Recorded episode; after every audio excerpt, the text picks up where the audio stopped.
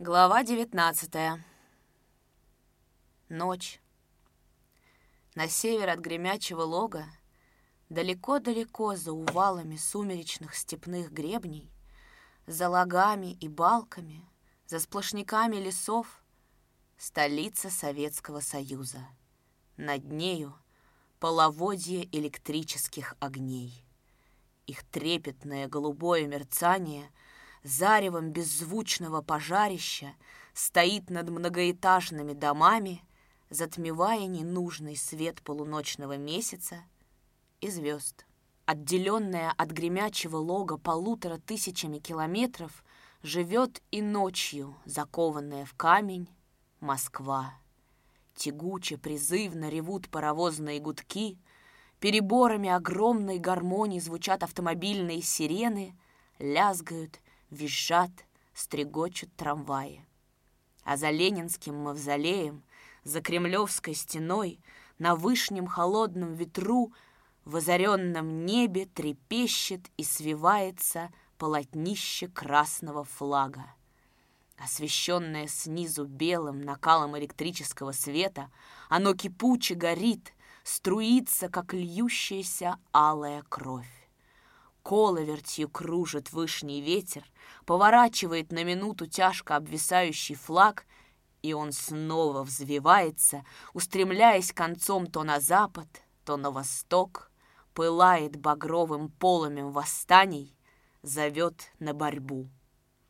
Два года назад, ночью, Кондрат Майданников, бывший в то время в Москве на Всероссийском съезде Советов, пришел на Красную площадь. Глянул на мавзолей, на победно сияющий в небе красный флаг и торопливо сдернул с головы буденовку с обнаженной головой в распахнутом домотканном зипуне стоял долго и недвижимо.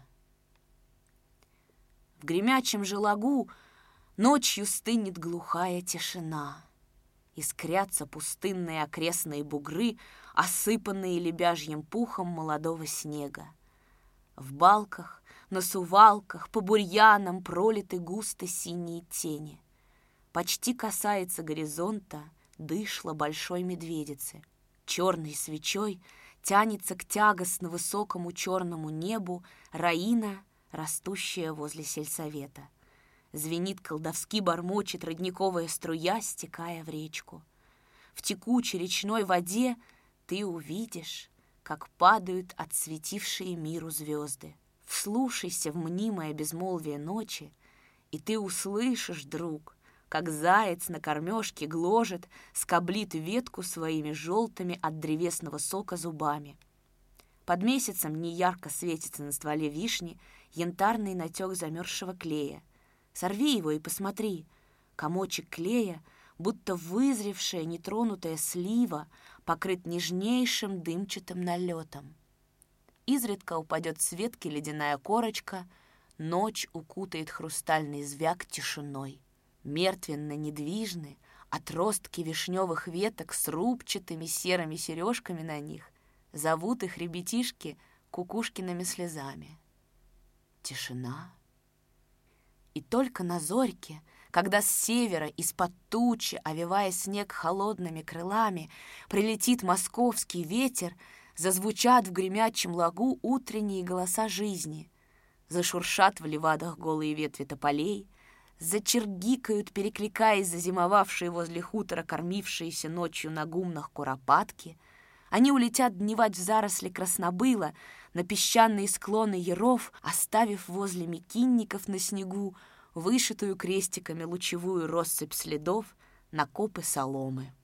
Замычат телята, требуя доступа к матерям, яростней вскличутся обобществленные кочета — потянет над хутором терпко горьким кизячным дымком. А пока полегла над хутором ночь, наверное, один Кондрат Майданников не спит во всем гремячем. Во рту у него горько от табаку самосаду, голова как гиря, от курева тошнит. Полночь.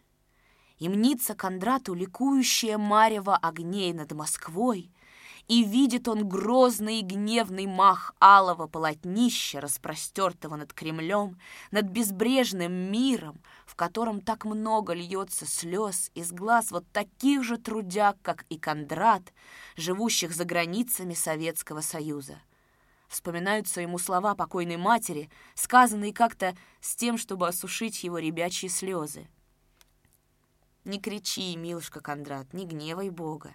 Бедные люди по всему белому свету и так каждый день плачут, жалуются Богу на свою нужду, на богатых, какие все богатства себе забрали. А Бог бедным терпеть велел.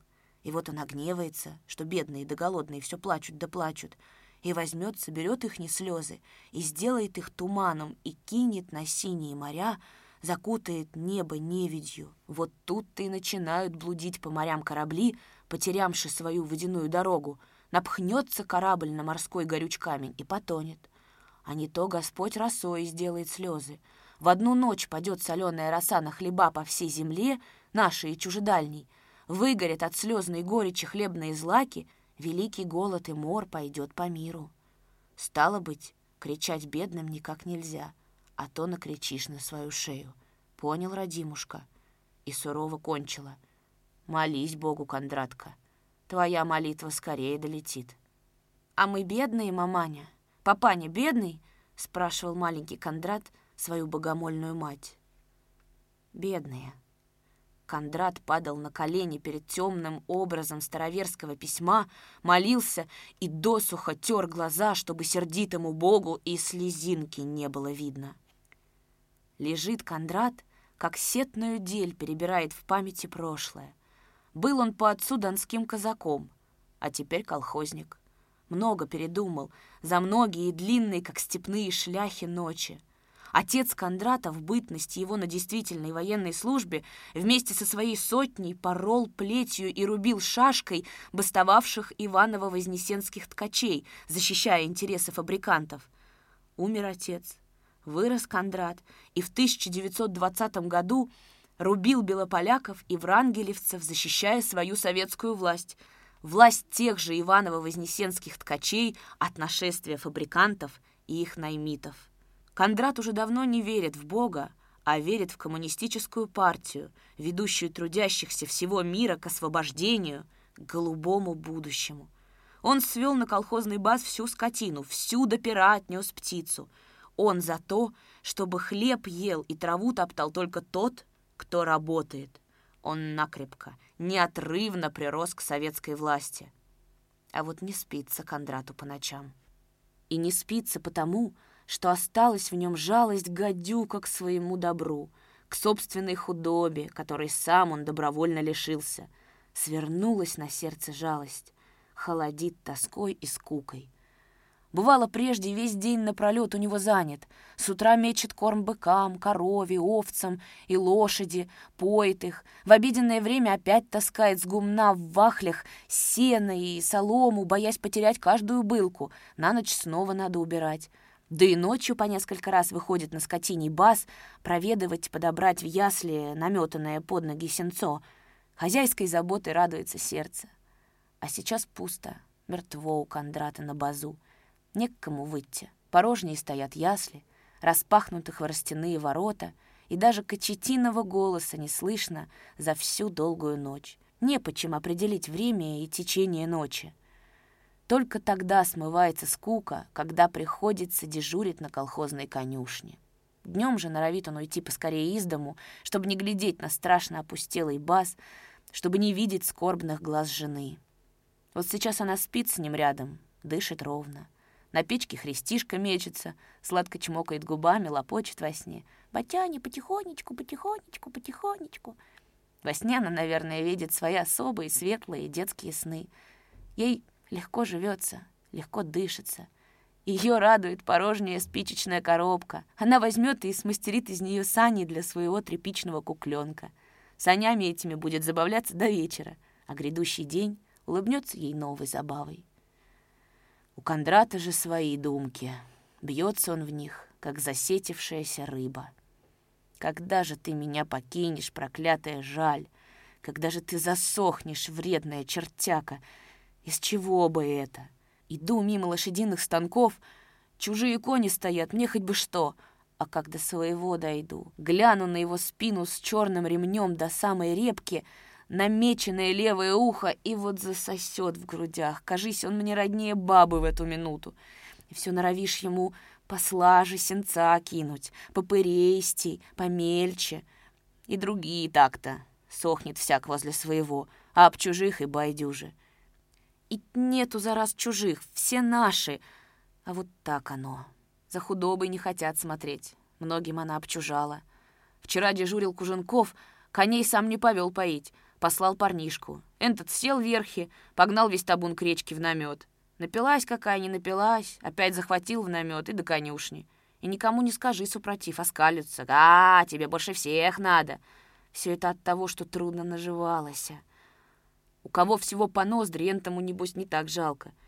Не забыть сказать завтра Давыдову, как Куженков коней поил. С таким доглядом лошадюка к весне и барану с места не стронет. Поглядеть завтра утрецом, как курей доглядают. Бабы брехали, что кубыть штук семь уж сдохли от тесноты. Ох, трудно. И зачем за раз птицу сводить? Хоть бы по кочету на двор оставить за место часов.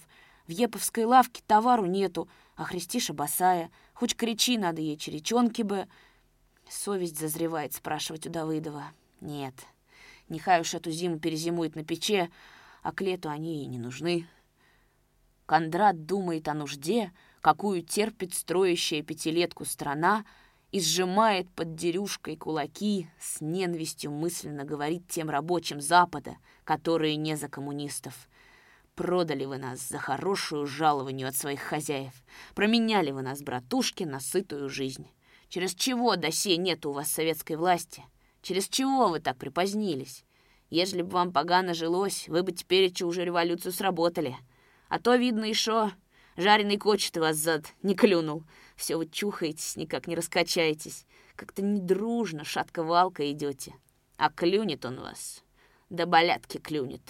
Али вы не видите через границу, как нам тяжко подымать хозяйство, какую нужду мы терпим, полубосые, полуголые ходим, а сами зубы сомкнем и работаем.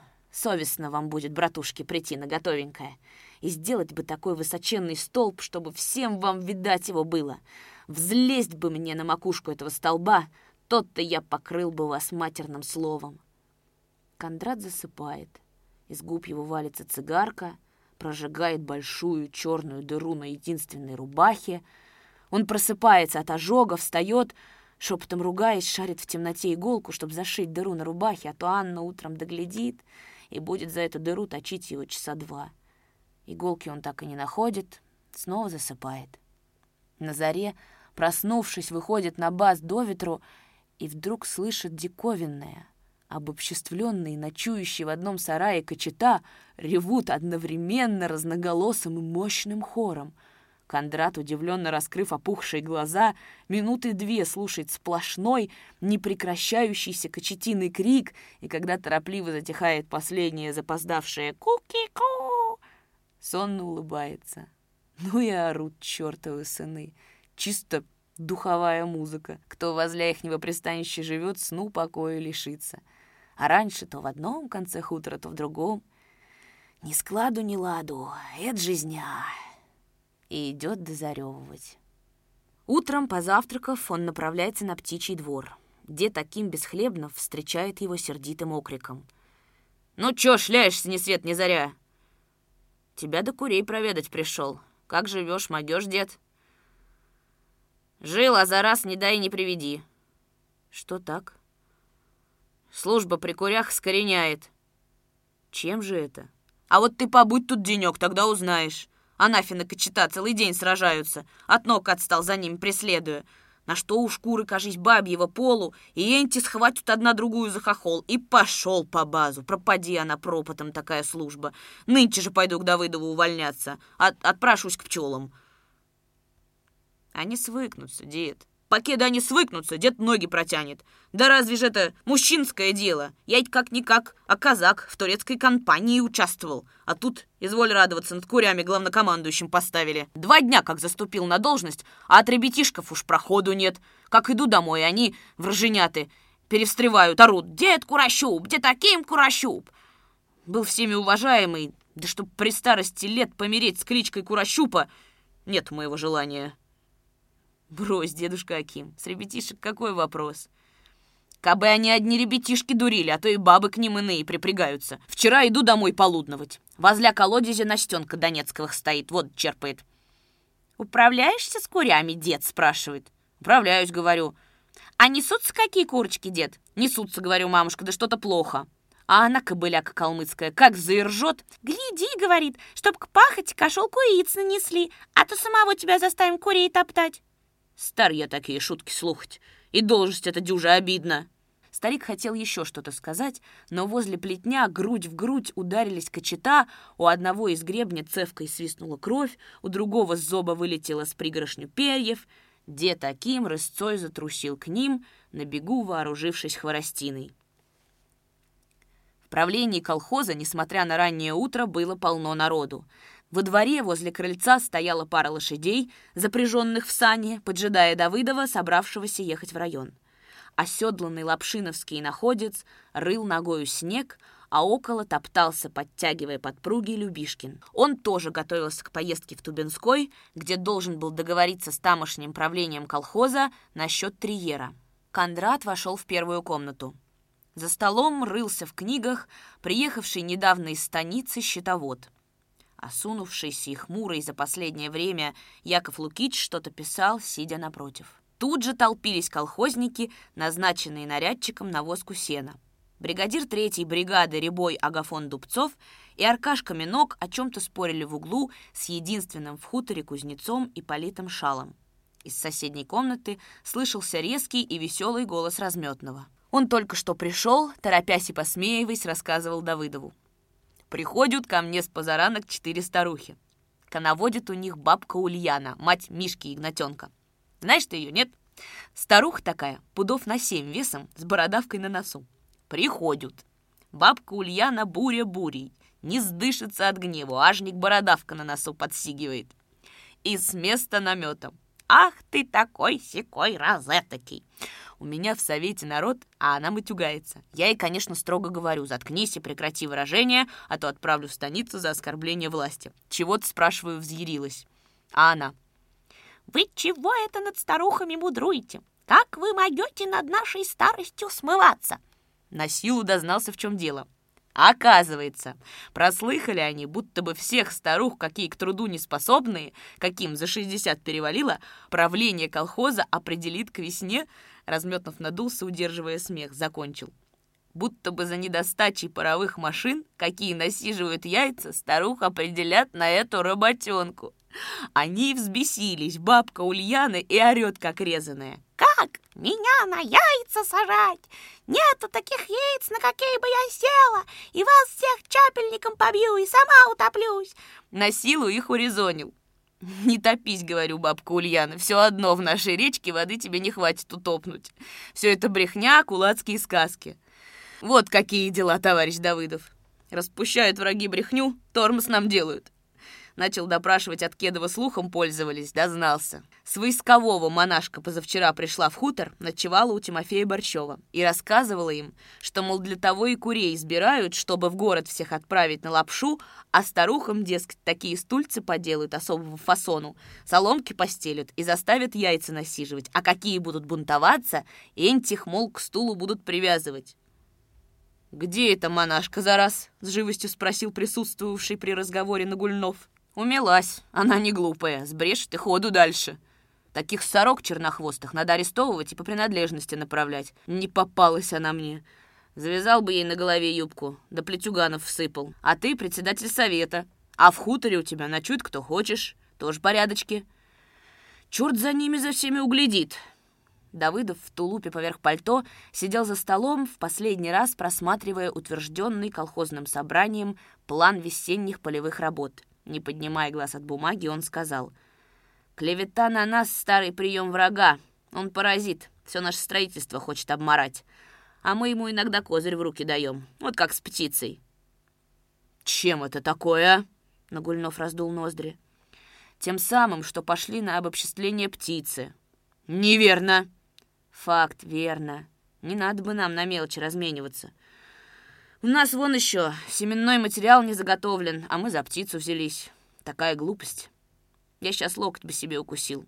А в райкоме мне за семь фонд хвост наломают. Факт. Прям-таки неприятный факт. Ты скажи, почему птицу-то не надо обобществлять? Собрание-то согласилось. Да не в собрании дело, Давыдов поморщился. Как ты не поймешь, что птица — мелочь, а нам надо решать главное — укрепить колхоз, довести процент вступивших до ста, наконец посеять. И я, Макар, серьезно предлагаю вот что. Мы политически ошиблись с проклятой птицей. Факт, ошиблись. Я сегодня ночью прочитал кое-что по поводу организации колхозов и понял, в чем ошибка. Ведь у нас колхоз, то есть артель, а мы на коммуну потянули. Верно? Это и есть левый уклон. Факт. Вот ты подумай. Я бы на твоем месте, ты провел это и нас сагитировал, с большевистской смелостью признал бы эту ошибку и приказал разобрать кур и прочую птицу по домам, а? Ну а если ты не сделаешь, то сделаю я на свою ответственность, как только вернусь. Я поехал. До свидания. Нахлобучил кепку, поднял высокий, провонявший нафталином воротник кулацкого тулупа, сказал, увязывая папку — Всякие же монашки недобитые ходят. И вот, ну, болтать про нас. Женщин, старушек вооружать против. Колхозное дело такое молодое и страшно необходимое. Все должны быть за нас, и старушки, и женщины.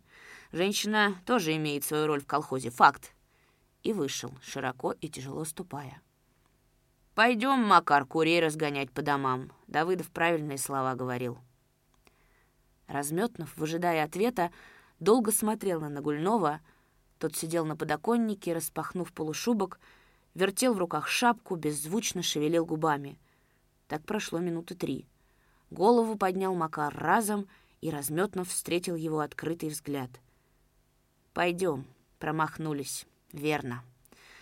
«Давыдов-то черт щербатый, в аккурат и прав», — и улыбнулся чуть смущенно. Давыдов садился в сани, около него стоял Кондрат Майданников. Они о чем-то оживленно говорили. Кондрат размахивал руками, с жаром рассказывая. Кучер нетерпеливо перебирал вожжи, поправляя подоткнутый под сиденьем охорчатый кнут. Давыдов слушал, покусывая губы. Сходя с крыльца, Разметнов слышал, как Давыдов сказал, «Ты не волнуйся, ты поспокойнее. Все в наших руках, все обтяпаем, факт. Введем систему штрафов, обяжем бригадиров следить под их личную ответственность. Ну, пока». Над лошадиными спинами взвился и щелкнул кнут. Сани вычертили на снегу синие округлые следы полозьев, скрылись за воротами. На птичьем дворе сотни кур рассыпаны разноцветной галькой. Дед Аким с хворостинкой похаживает по двору. Ветерок заигрывает с сивой его бородой, сушит на лбу зернистый пот. Ходит курощуп, расталкивая валенками кур. Через плечо у него висит мешок, наполовину наполненный азатками. Сыплет дед азатки узкой стежкой от амбара к сараю, а под ногами у него варом кипят куры, непрестанно звучит торопливо заботливое На гумне, отгороженном чистоколом, сплошными завалами известняка белеют гусиные стада.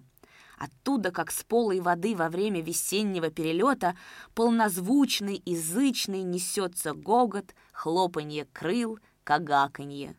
Возле сарая тесно скученная толпа людей. Наружу торчат одни спины до зады, головы наклонены вниз, куда-то под ноги, внутрь круга устремлены глаза. Разметнов подошел, глянул через спины, пытаясь разглядеть, что творится в кругу. Люди сопят, в полголоса переговариваются. «Красный собьет!» Как-то не черт, гля, у него ж гребень на бок. Ох, как он его саданул! Зев разинул, приморился. Голос деда Щукаря. «Не пихай, не пихай, он сам начнет, не пихай, шалавый, вот я тебе пихну, поддыхала!» В кругу, распустив крылья, ходят два кочета. Один ярко-красный, другой оперенный и сине-черным грачиным пером. Гребни их расклеваны и черны от засохшейся крови, под ногами набиты черные и красные перья. Бойцы устали. Они расходятся, делают вид, будто что-то клюют, гребут ногами потаявший снег, следя друг за другом настороженными глазами. Притворное равнодушие их коротко — Черный внезапно отталкивается от земли, летит вверх, как галка с пожарища, красный тоже подпрыгивает. Они сшибаются в воздухе раз и еще раз. Дед Щукарь смотрит, забыв все на свете. На кончике его носа зябко дрожит сопля, но он не замечает. Все внимание его сосредоточено на красном кочете. Красный должен победить. Дед Щукарь бился с Демидом Молчуном об заклад. Из напряженнейшего состояния щукаря неожиданно выводит чья-то рука. Она грубо тянет деда за ворот полушубка, вытаскивает из круга. Щукарь поворачивается, лицо его изуродовано несказанной злобой, кочетиной решимостью бросится на обидчика. Но выражение лица мгновенно меняется, становится радушным и приветливым. Это рука Нагульнова. Нагульнов, хмурясь, расталкивает зрителей, разгоняет петухов, мрачно говорит. «Китушки тут оббиваете, коч-то встравливаете. А ну, расходись на работу, лодыри! Ступайте сено метать к конюшне, коль делать нечего. Навоз идите возить на огороды. Двое пущай идут по дворам и оповещают баб, чтобы шли разбирать курей. «Распущается куриный колхоз?» — спрашивает один из любителей кочетиного боя. Единоличник в лисьем триухе по прозвищу Банник — Видать, их несознательность не доросла до колхоза. А присетили из Меккачета будут драться или нет? Но Гульнов меряет спрашивающего тяжеленным взглядом, бледнеет. Ты шути, да знай над чем шутить. За социализм самый цвет людской погиб, а ты дерьмо собачье над ним вышучиваешься? Удались зараз же от седого контра, а то вот дам тебе в душу и поплывешь на тот свет — «Пошел, гад, пока я из тебя упокойника не сделал. Я ведь тоже шутить умею!» Он отходит от притихших казаков, в последний раз глядит на бас полной птицей и медленно, сутуловато идет к калитке, подавив тяжелый вздох.